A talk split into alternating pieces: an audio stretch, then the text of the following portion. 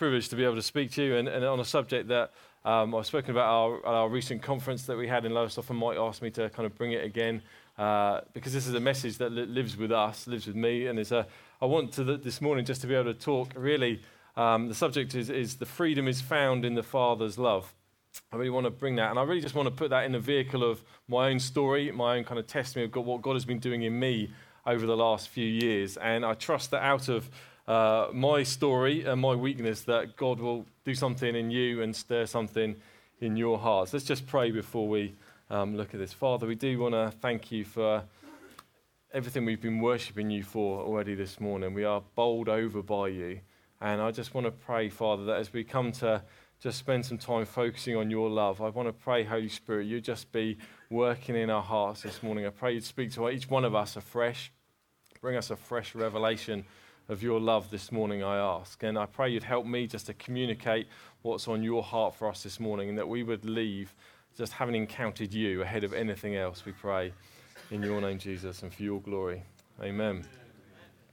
So I truly believe that uh, freedom is found in the Father's love. And I hope that by the end of this kind of short time together, that you'll agree with me. Uh, and if you don't, if you could just kind of pretend that you agree with me, that would make me feel a whole lot better.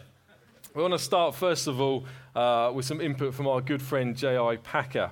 Uh, who makes this very bold statement in his book Knowing God in chapter 19, possibly the best chapter of a book ever written. Um, in chapter 19, he says this If you want to judge how well a person understands Christianity, find out how much he makes of the thought of being God's child and having God as his father. If this is not the thought that prompts and controls his worship and his prayers and his whole outlook on life, it means that he does not understand Christianity very well at all. Bold statement there. Uh, our understanding, if it's not the thought that prompts our whole thoughts and our whole life, then we don't understand Christianity very well if we're not relating to God as our Father. Now, if you'd asked me three or four years ago whether I knew that the Father loved me, then I would have said yes, reassuringly so. I was an elder of the church at the time, um, and you'd be reassured to know that I would have said yes, of course I know that the Father loves me. And I would have probably questioned in my mind, why have you asked me such an obvious question? Um, not because I, I was considering myself so lovable or anything like that, but really, because I would have just given you a very technical answer, I would have gone through the scriptures and said, It's clear from the Bible that God loves me. It's evident from the fact that Jesus was sent and went to the cross. That's evidence enough, isn't it? That the Father loves me. I know that. And it would have been probably quite a technical kind of answer in terms of describing whether I knew that the Father loved me. And I think that technical answer probably would have given you a bit of a revelation of probably my underlying nature of my relationship with Father God. Very real, reassuringly so. I was definitely saved, uh, but probably more business-like than affectionate, to be honest. Uh, I would have known he loved me, and I could point you the reasons and an argument why, and I've had an, an experience of that. But actually, it was probably more of a business-like relationship than it was an affectionate one. I would have had quite a tick box mentality towards the love of Father God. That actually I would have said, Yes, I know he loves me. That box is ticked, definitely. Now let's start talking about something far more important. We've got a world to save, we've got church to build, we've got projects to run. Yeah, let's get on with the real stuff. Yes, yes, I know that the Father loves me. Yep, that's great. But let's get on with the real stuff, the real meaty stuff. I would have had quite a tick box kind of mentality towards the love of the Father. Yep, job done. Now let's move on to the real meat. That's fine if you just become a Christian. And yes, I'm, i appreciate you probably get quite excited about it when you first realize it. Yep, yep, yep. But we, we're a bit more mature now. We've kind of gone a bit down the track. We've got more important stuff to deal with. I think, particularly as leaders, now, whatever capacity you're a leader, I presume that's probably one of the reasons you're here today. I think, particularly as leaders, we're prone to slipping into this kind of mentality fueled by the, uh, the sense of the size of the mission that is in front of us, uh, the expectations that others put on us and we put on ourselves to kind of have it all together and to be kind of demonstrating that the life to be imitated. We want to provide strong leadership. And even, I think, our British, for those of you who are British, our cultural stronghold of we just want to kind of give the right image, even though it's not necessarily what's going on inside. We're very prone, I think, to slipping into this mentality. But my experience has been of, of living in the tick box is really that it isn't actually a whole lot of fun as a Christian. Now, three or four years ago or plus, if, I, if you'd asked me about things like evangelism, I would have said to you, yes, I know that we need to evangelize. I know that we need, a, there's a world that needs reaching. But my motivation, being honest, was probably fairly low. It was more of a obligation, duty based focus towards evangelism rather than a heart thing. Uh, my neighbor, one of my neighbors, is, um, is, a, is a really nice guy. He's got family, plays golf every Sunday, goes out cycling. He's got a good income, so he can spend on nice holidays. And if you said you need to be evangelizing with Steve, I said, yes, I know, but actually his life looks quite good. And actually, I don't know if I really want to spoil all his life right at the moment. actually, yes, I know he needs to go to heaven. I appreciate heaven, hell. Yeah, it's not great going to hell. But maybe for his benefit, we hold off a little bit. And if he can just kind of do the Christian thing right at the end, he has all the fun in his life, he gets to still play golf on a Sunday morning, and, and he gets to heaven, and everyone's a winner. Now, I wouldn't have said it quite as explicitly as that, but I think there was that in my heart. It was like, actually, his life looks a bit more fun than mine. Actually, I'm a bit jealous of his life, and if I could maybe alter our service times, I'd quite like to go and play golf on a Sunday morning instead if you'd asked me about compassion for the poor, yes, I would have said I, I, we need to be helping the poor. It's in the Bible, it's in God's heart. But actually, it, was, it probably wasn't in my heart as much as it is in God's heart. And I said, yes, I want to help the poor, but my way of helping is by giving. And you know, that means that they get helped, and it's quite a nice little arm's length away. I'm happy to give. I'm happy to give on comic relief. I'm happy to give on a special offering, but I'm not sure if I really want to get my hands as dirty as maybe I'm expected. Maybe even things in pastoring people. It, uh, you would have, uh, if you dug into my heart, you had a sense of, yes, I appreciate you're struggling with that and I understand your problems, but it would be better for all of us if you could just keep them a little bit quiet because we've got a job to do. Okay? And if your problem means we can't do the job, well, let's do as much as we can to paper over the cracks, and then we can crack on with the job of building church. If you can keep it as quiet as you can, that would help all of us, wouldn't it? I trust it wasn't quite as explicit as that, but you know, maybe you'd have to do a bit of a poll of the church, and maybe they would, of my church, and they would maybe say it was. This tick box kind of mentality towards the love of the Father was best demonstrated in my life at a leadership training session back in Norwich in September 2009. And Tony Thompson was doing a session with us on vision, uh, and he, he was said to us, everyone needs to stand up and give a two minute speech about what is the vision for their life. And of people got up and said some very profound things. And then one guy stood up, he went over to the flip chart and he got a pen and he just drew this big heart on the flip chart. And he just said, My vision of my life is all about knowing the Father's love. And he recounted in this two minutes how he'd spent, in his words, the whole of his summer lying on his back enjoying the Father's love. And he said, That's the vision for my life. Now, on the way home from that session with my friend Pete, he'll testify that as we're going on the train from Norwich to Lowestoft, I just mocked this guy. I was like, what planet is he on? I mean, fair enough, it's great to know that God loves you, but how can you spend a whole summer lying on your back enjoying the Father's love? Surely there was something more productive he could have done with his time than lying on his back enjoying the Father's love. I'm sure this is not relating to any of you, but I'm just, it's therapeutic for me to tell you kind of my journey. For the following year, in about October 2010, this is all going somewhere. Um, the following you in October 2010, I was provoked by God uh, to attend the Father's Heart conference in Bedford, in King's, the King's Arms in Bedford, because I understood from the guys there that it had been a really important message for them as a church. And as a, as a good and upright church leader, as a part of an eldership, I felt if it was important for them, and clearly things are going quite well for them, maybe you know, we got something to learn from it. So I booked myself and my wife in uh, without really asking her, to be honest. I thought it would do her some good. Um, and I could learn some things. Um, and God did something very, very powerful in both of us at that time. Probably more on the inside than the outside, but something really kind of shifted in our hearts on that conference. And what God has shown me at that time and since is that knowing the love of the Father isn't supposed to be like an academic exercise. It's not supposed to be for just for books. It's not even just supposed to be for over emotional Christians that haven't got enough to do with their time, like my good friend from leadership training. But it's supposed to be a daily reality for all of us. It's something we're not supposed to just say, Yes, I know that, now I'm going to get on with the important stuff. This is supposed to be something that fuels us and drives us. As a little footnote, you'll be pleased to know that I did feel very convicted about my mocking of my friend from leadership training, and I did subsequently go back and confess and ask his forgiveness, which he graciously gave me. God has a habit of doing that, doesn't he? He has a habit of not letting you get away with the things that you would really would like him to let you get away with. I've come to see that my own personal freedom is directly linked to my understanding and experience of the Father's love. The more I understand and experience it, the greater freedom I found in my life. And as I found a small measure of freedom, I realized that life with a tick box approach to the Father's love is not God's choice for his sons and his daughters. That's not what he intends us to approach his love with. Now, you might be kind of sitting there thinking, well, this is all very interesting, and I'm glad you're kind of very cathartically getting out all your kind of angst, Ben, but how is it relevant to me?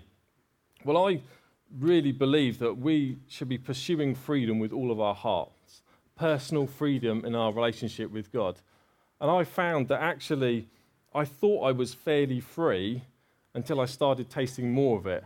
And then I realized actually I wasn't as free as I thought I was. And I think for us that actually we live, we should be pursuing freedom with all of our heart. It's what our inheritance is in God. It should be our defining characteristic as Christians, should be freedom. And it says in Galatians 5 1, doesn't it? For freedom, Christ has set us free. That was, that was one of the major um, reasons that he came. 2 Corinthians 3:17 says, For the Lord is spirit, and where the spirit of the Lord is, there is freedom. It's like inherent in the kingdom, isn't it? Where the Spirit of the Lord is, He brings a freedom. There should be the smell of freedom. Bill Johnson says you can recognize citizens of heaven by their freedom. Wow, that's, that's quite an interesting test case, isn't it? Can we re- are we recognized by our freedom? Are our churches places where people come in and think there's something different, there's a freedom here? Is that how it feels? Are we recognized by our freedom. Because I believe so more and more that this is our inheritance. This is what Jesus died for, was for us to be free. I truly believe that if we get hold of the Father's love, then we'll not only experience the greater joy of personal freedom, but actually we'll start to build churches that transform our communities. Because free people bring freedom. That's, that's what, what there's a characteristic of the kingdom. If we're free, we will bring in freedom in the communities around us. Jesus was surely the freest person to have ever walked this planet. And he was and continues to be quite attractive, doesn't he, to people? I mean, he's not done a bad job, has he, of starting a movement. Uh, there's something attractive about the quality that Jesus had. If we want to attract more people into our churches, then we need to build Christ like communities that non believers look at and they're amazed by. And I think freedom is such a key part of that. We want people to, to come against us as churches and, and as Christians and be amazed by our freedom to love each other, our freedom to love the unlovely. We want people to look and say, I just don't understand how you are so free to love people that are unlovely, people, even your enemies, that you are free to love them. That they're amazed by that we're free from being judgmental, that they come amongst us and they say, Well, I just don't feel judged by you. There's a, there's a different taste of freedom in this place. Freedom from being offended by everything that's said. Freedom to be able to handle suffering without getting bitter. That's the testimony. That surely is what the testimony of the church should be that people's experience is a some different kind of freedom freedom in joy and in peace. This life of freedom is, is surely defined for us by Jesus. He, he was freedom personified, wasn't he? He was freedom in a person. And a big moment for me in my own journey was when I put together the fact that Jesus was the freest person to have ever walked on the planet Earth, and the fact his identity was rooted and shaped by his understanding and experience of the Father's love. When I realized that those two actually were connected, it really helped me understanding this whole message of the Father's love and brought a sense of confidence to me that if it was good enough for Jesus and it was crucial in his life, then that's kind of good enough for us, isn't it, really? If, if he's our if he's our gold standard in everything, then if it was crucial for him, then it's got to be crucial for us. So I just want to take a moment just to look at um, Jesus' life and see how him being free and how he experienced and, and was rooted and identif- his identity was wrapped up in the Father's love, how that made a difference and how it can make a difference to us. If we go to uh, Luke 3:21, uh, Jesus' baptism, I know very, very familiar verses to us, but Luke puts it like this He says, Now, when all the people were baptized, and when Jesus also had been baptized and was praying, the heavens were opened, and the Holy Spirit descended on him in bodily form, like a dove. And a voice came from heaven, saying, You are my beloved Son, with you I am well pleased. Jesus' entire freedom was rooted in the Father's approval of him. And what's so stunning about this is that the Father's approval came before Jesus did anything. It was before he did any miracles, wasn't it? Before he started any kind of ministry at all. The Father's approval was on him because he was working from approval, not for it. Jesus' whole identity was shaped up in how his Father felt towards him and his identity as a son. He's a man who's totally secure in the Father's love and approval. Jesus wasn't striving to impress anyone because he knew that actually he didn't have to win approval from people. He didn't have to wow the crowds. He didn't have to get the love and adoration of everyone because he knew actually my Father in heaven approves of me. Before I've even set foot out and done any miracles, I know that I'm approved by my Father. And you know, that was the, I've come to see that was the, the, the, the, foundation stone for Jesus' life. That's why he could do so many of the things he did, was because he knew and was secure in his Father's approval. His ministry flowed from approval, not for approval. Because then it goes on to spin onto so many other things. When we realize, when I realized myself that that was such a crucial aspect of Jesus' life, his identity was shaped by it, it then frees him up to do so many things that we struggle with. So, in, in John 12, it talks about how um, uh, Jesus says this He says, For I have not spoken on my own authority, but the Father who sent me has himself given me a commandment what to say and what to speak.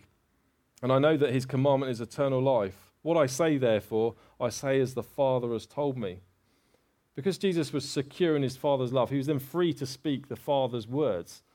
There wasn't a sense of uh, Jesus lacking confidence in what he had to say or a, a thing like he's a little bit timid and he was a bit insecure.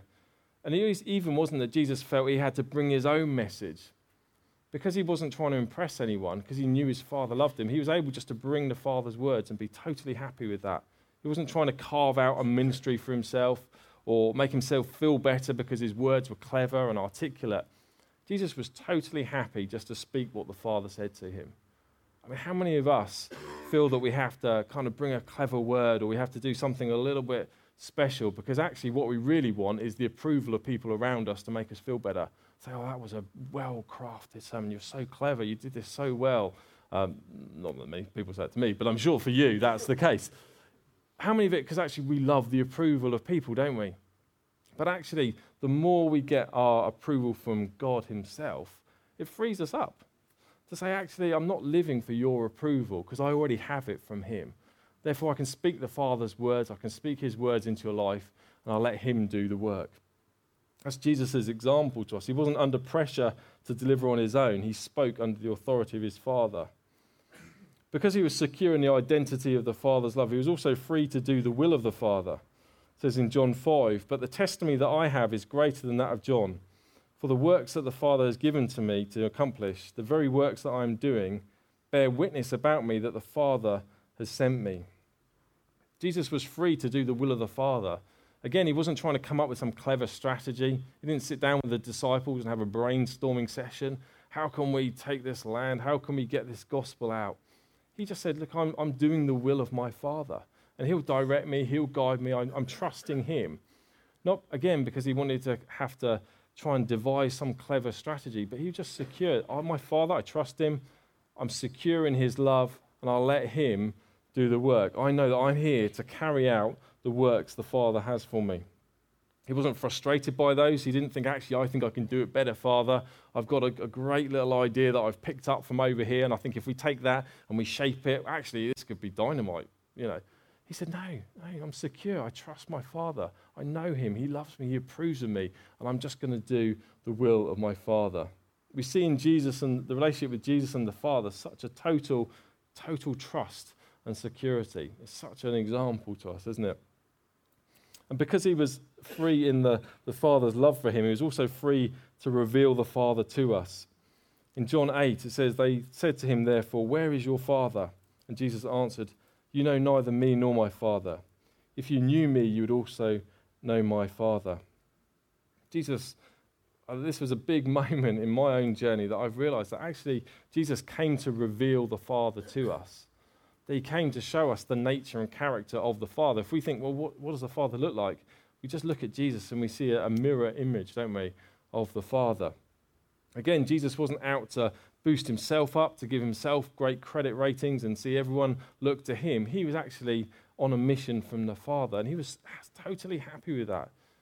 He wasn't tweeting how many people turned up at the, at the feeding of the 5,000. Well, actually, if you add in sort of pregnant women and children, it was probably about five and a half. And because I'm a church leader, I'll add 10% onto that. So that's, yeah, he, he didn't get his approval from that. It was like, actually, I'm here to reveal the Father, and I just want you to meet my Father more than anything. It's not about me, actually, it's about Him.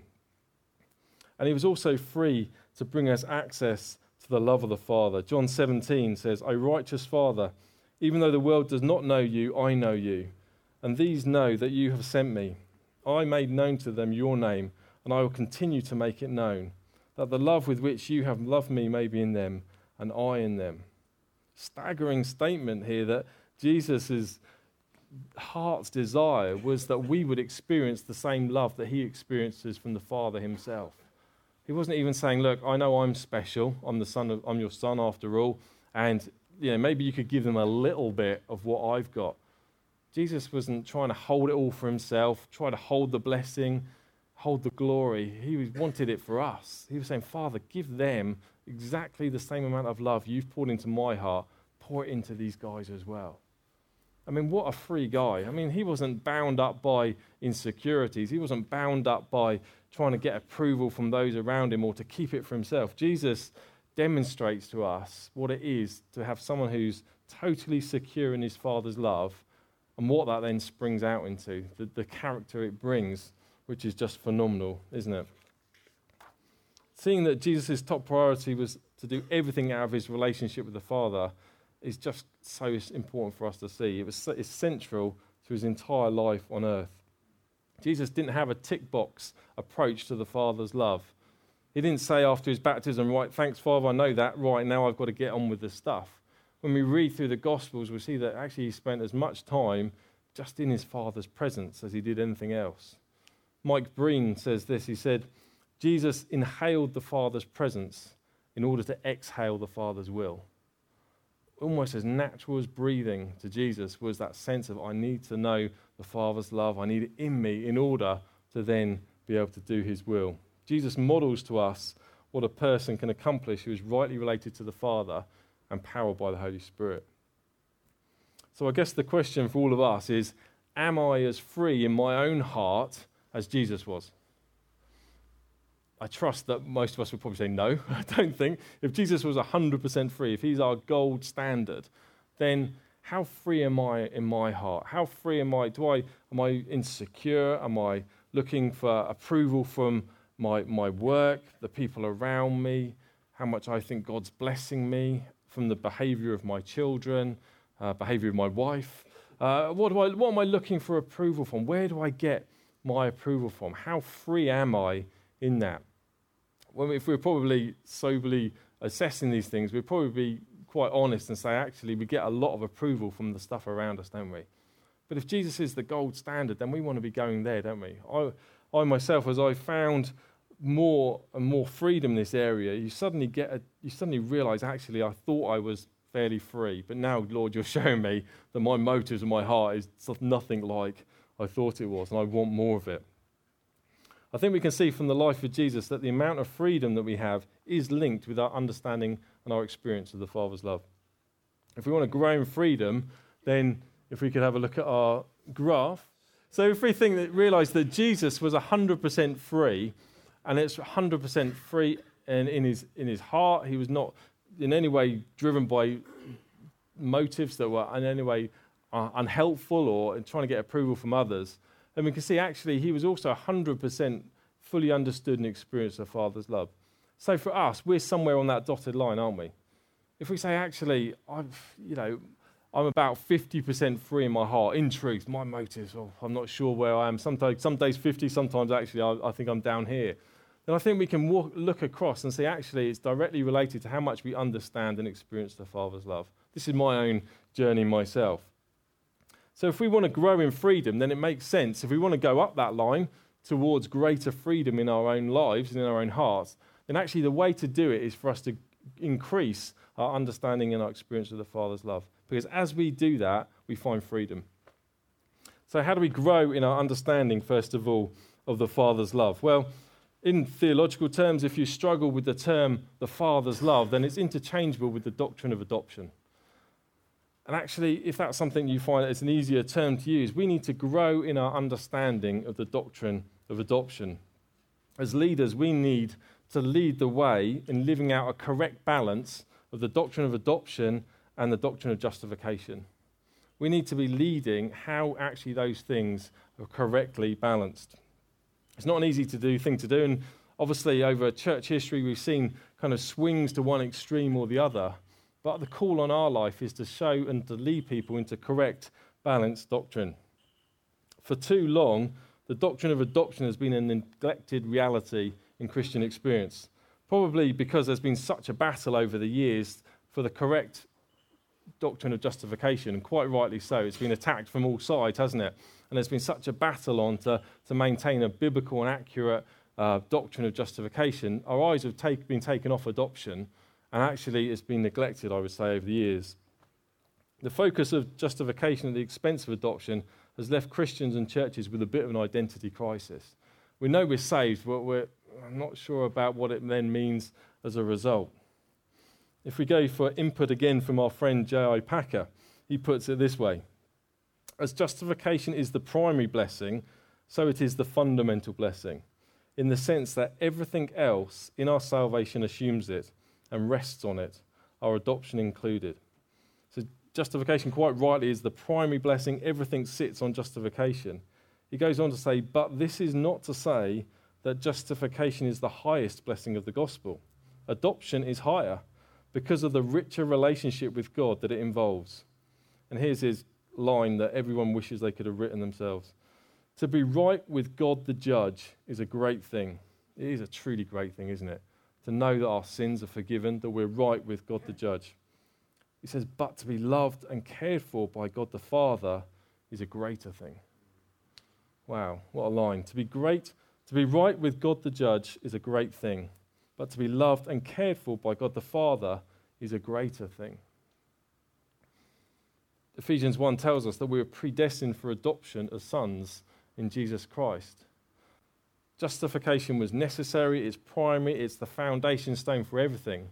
But that's not the final point of the gospel. The pinnacle of the gospel is that we're adopted into God's family as sons and daughters.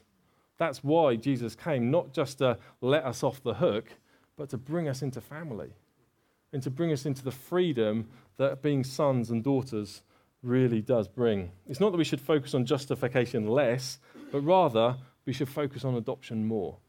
We need to bring it up and make people realize the final pinnacle point of the gospel. A guy called Dan Cruver in a book Reclaiming Adoption says this To the extent that we can recapture the theological balance regarding adoption, is the extent that the church will be transformed and our witness to the world will be radically redefined. It's that crucial a issue that actually, once we really get hold of who we are in God, when we really understand and get freed up, we find greater freedom in our own lives as sons and daughters. It has a massive impact on our missional and our, our tr- ability to transform the world around us. And the truth is, for myself, that as I've started to see a little bit more of this whole the joy of the doctrine of adoption, you suddenly start seeing it everywhere, don't you? Though you didn't see it before. As a, a, as a church, we preached through the book of Romans over many years, uh, a few years ago. And when I was, came back from this conference and was starting to look into it more, I thought, yeah, there's a great passage in Romans 8, isn't there, about our, our adoption. And I thought, God, when we went through Romans, I don't remember everyone, anyone talking about the doctrine of adoption.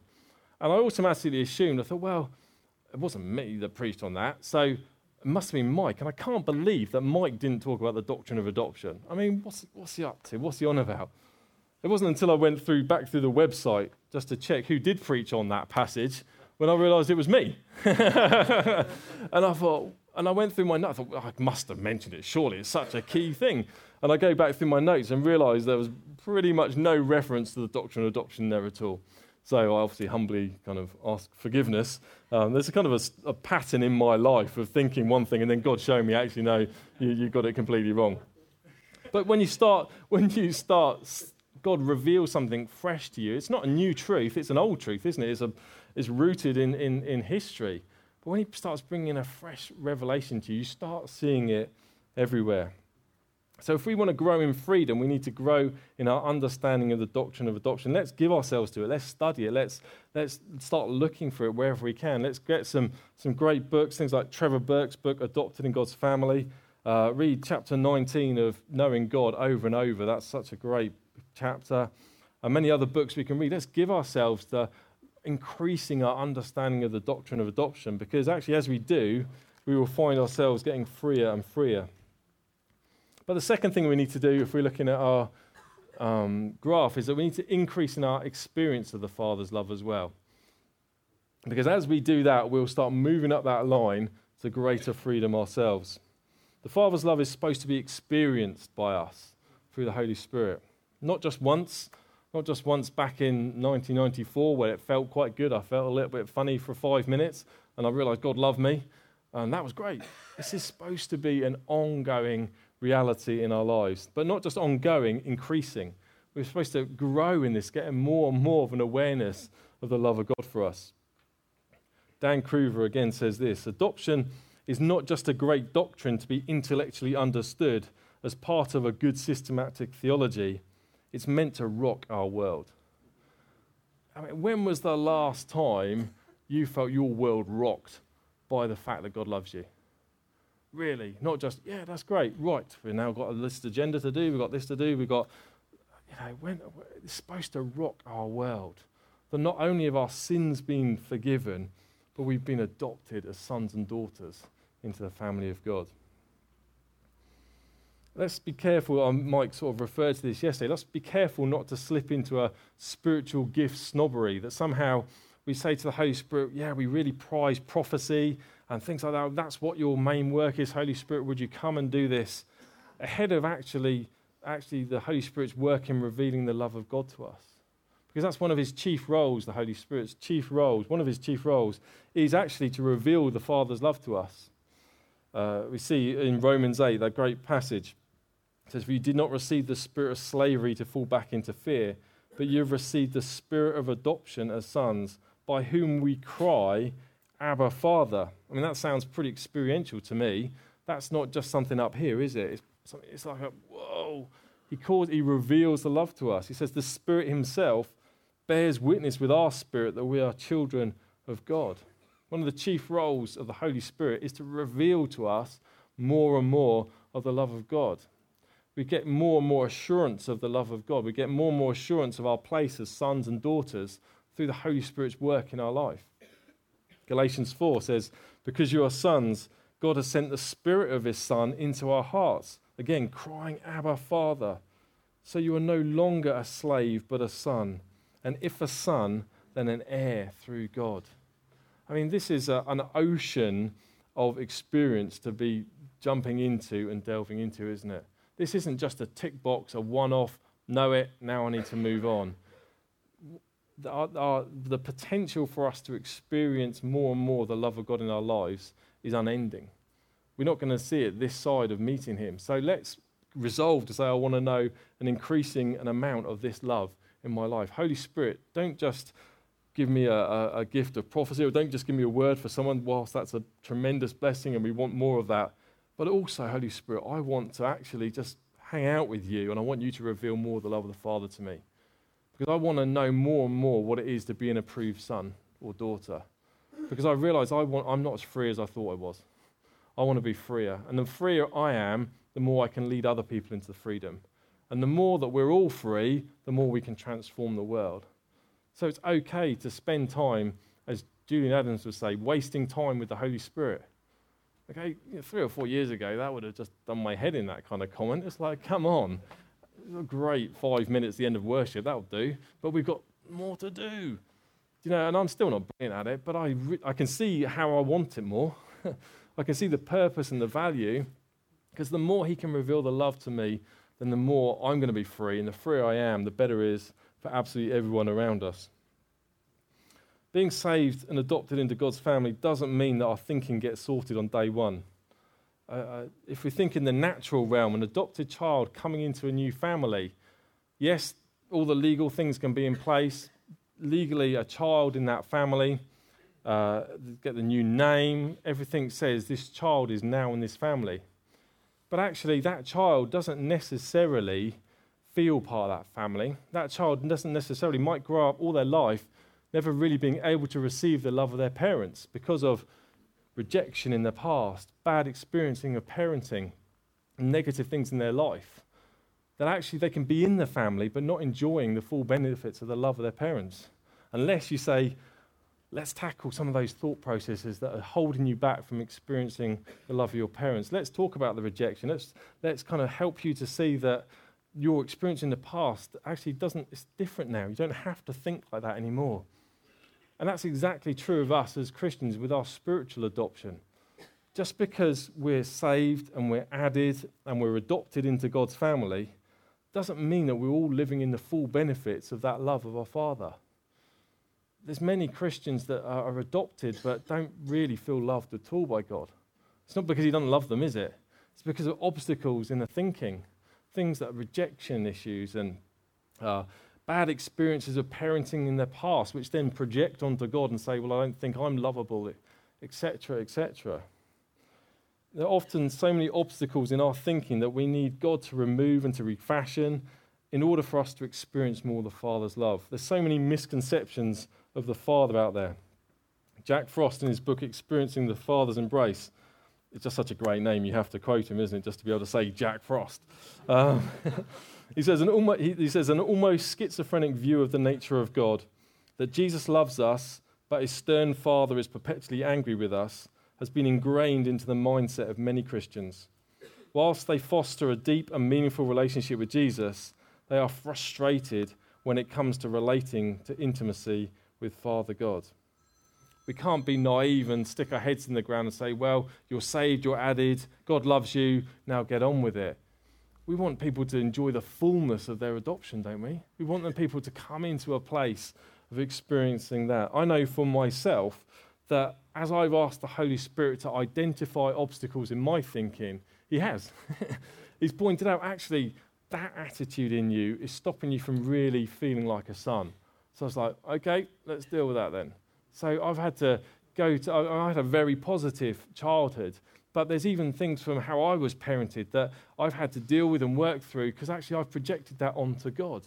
And I know that my children will have issues from how I've parented them. So I've, I've already booked them in with Angela for couple, about 10 years' time when they're old enough to deal with through the issues that, I mean, I could write them down for you so you've got advance notice of the issues. Because any of us, we're, not, we're less than God, aren't we? We're less than perfect. And I know that I've had to deal with things. There's, there's eh, painful things that God has highlighted to me, like uh, uh, there was a guy that I used to work with who um, I would, we did, uh, there was clashes and tensions at times. Uh, and I know that I judged him and I know that I criticized him to other people and I wasn't honoring him to him at all. And, and God at one point really said, Look, your, this attitude is an obstacle to, to you knowing freedom. So you need to deal with it. It's like, okay, so I repented of it and that's great. And he said, Right now you need to go to him and ask his forgiveness. Like, you're joking. surely just between you and me, God, we've sorted it. I'm, I'm no, you go and I was like, oh. But there's a moment in that point where I thought, will my pride let me go to this guy and actually ask his forgiveness? And my desire to not compromise freedom overrode my pride of saying that. Because I thought, I'm not going to compromise this freedom I'm feeling. I'm feeling something I've never felt before. I'm not prepared to go back in that tick box. So I had to go and speak to him, and it was, it was, he was very gracious, and it worked out fine. But I hated doing that. It was so hard because your pride says everything different, doesn't it? But I was at a point that God had done something in me, said, I'm not going to compromise freedom for my pride. So it's a journey that we go on, but actually, when we start tasting freedom, we get addicted to it. You start thinking, actually, I want more of this because actually, I'm not 100%, I'm way off it. And actually, it's just pretty good, this freedom thing. Feels a whole lot better. I want more and more of it in my own life. So, just kind of bringing this, bringing this together, what, what, what difference does it make for us ourselves? Well, Trevor Burke, in his book Adopted into God's Family, says this God does not only justify people and then leave them destitute with nowhere to go, He adopts them into the warmth and security of His household. How many Christians are living spiritually destitute lives because they haven't understood and experienced the reality of God's adoption into us? How many of us actually are living spiritually destitute lives because we've not really fully, we're not on a journey of increasing our understanding and experience. How many of us actually are in the tick box where we say, Yeah, I know it, it's true, it's technical, and I'm getting on with the job in hand? How many of us get our approval from everything around us rather than directly from God Himself? Oh, it's true, all of us in some measure, isn't it?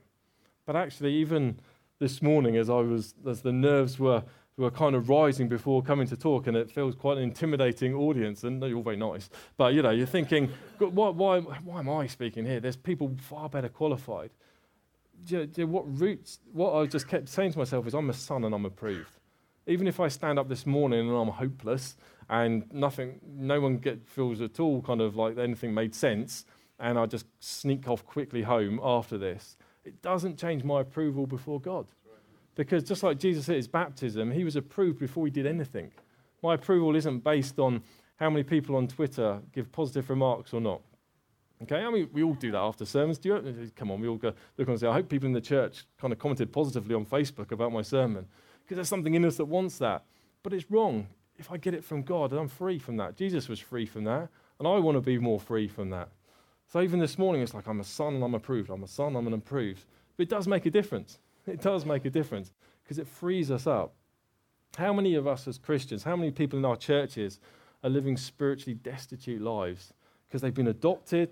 There's no doubt they're saved and they're part of the church, they're part of God's family, yet they're not able to receive the love of the Father because of so much in their thinking and their experience. They're not on a journey of growing in that, they're living in the tick box. Now, you might say that rather than getting all introspective and focusing on our identity God. We really should be getting out there and on a mission. We should be changing the world.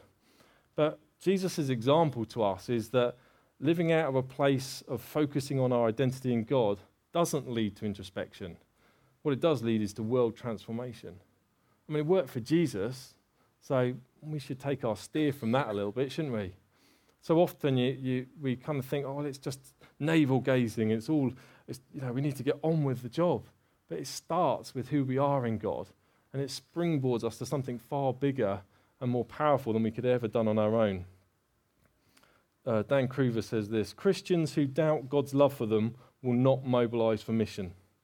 Unless we know that the Father delights in us even as he delights in Jesus, we will lack the emotional capital necessary to resist complacency and actively engage in missional living.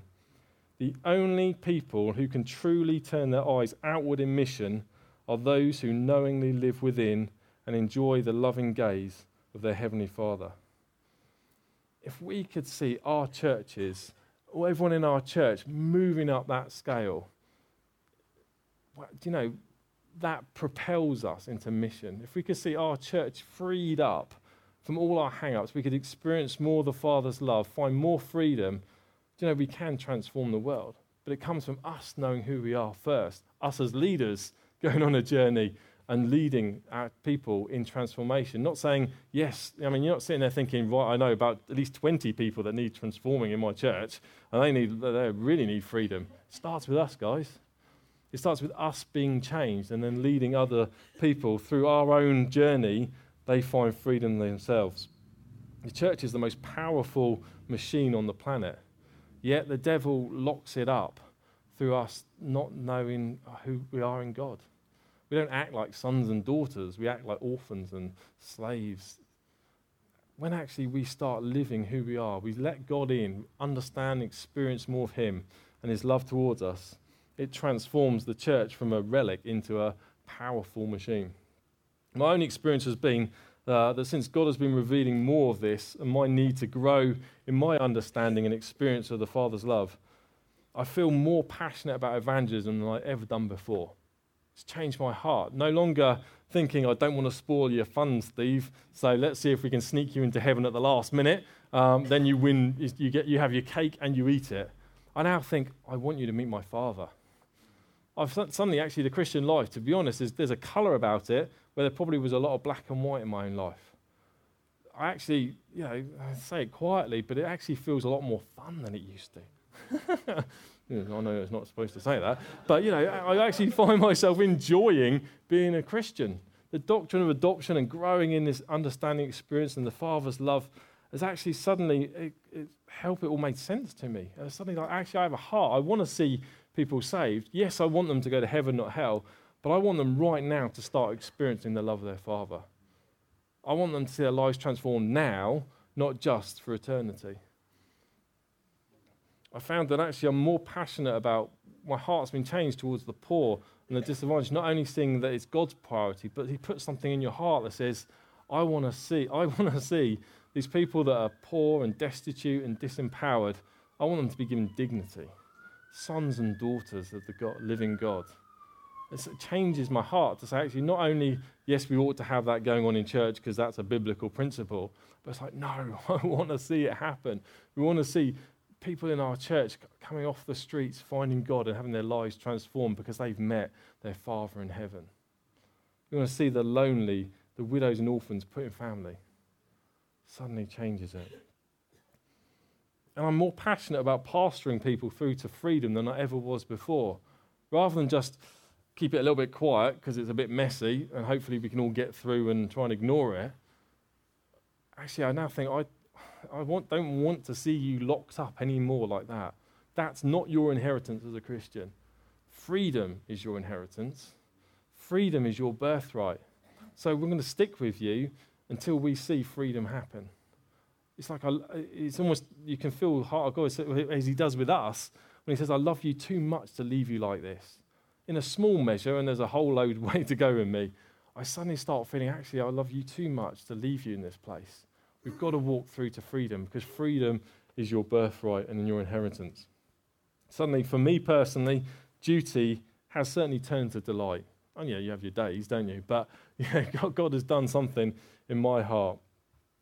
When we as leaders are transformed, and as we increasingly grow in our understanding and our experience of the Father's love towards us, as we become more and more secure in our identity, then we can bring this same freedom and transformation to the world around us. Because free people bring freedom. And that's what we long for, isn't it? I'm just going to finish with this quote by another Christian writer. He said this The whole planet is waiting for Christian believers to rise up as adopted sons and daughters of Abba Father. The whole of creation is eagerly longing for you and me to enter into the fullness of what it means to be Abba's children all are pining for the church to become what is always called to be a family of forgiven and freed up sons and daughters who are passionate about taking the Father's love to the fatherless, whatever the cost. That's a great mission statement for us as a church, isn't it? to be uh, freed up sons and daughters who are taking the Father's love to the fatherless, whatever the cost.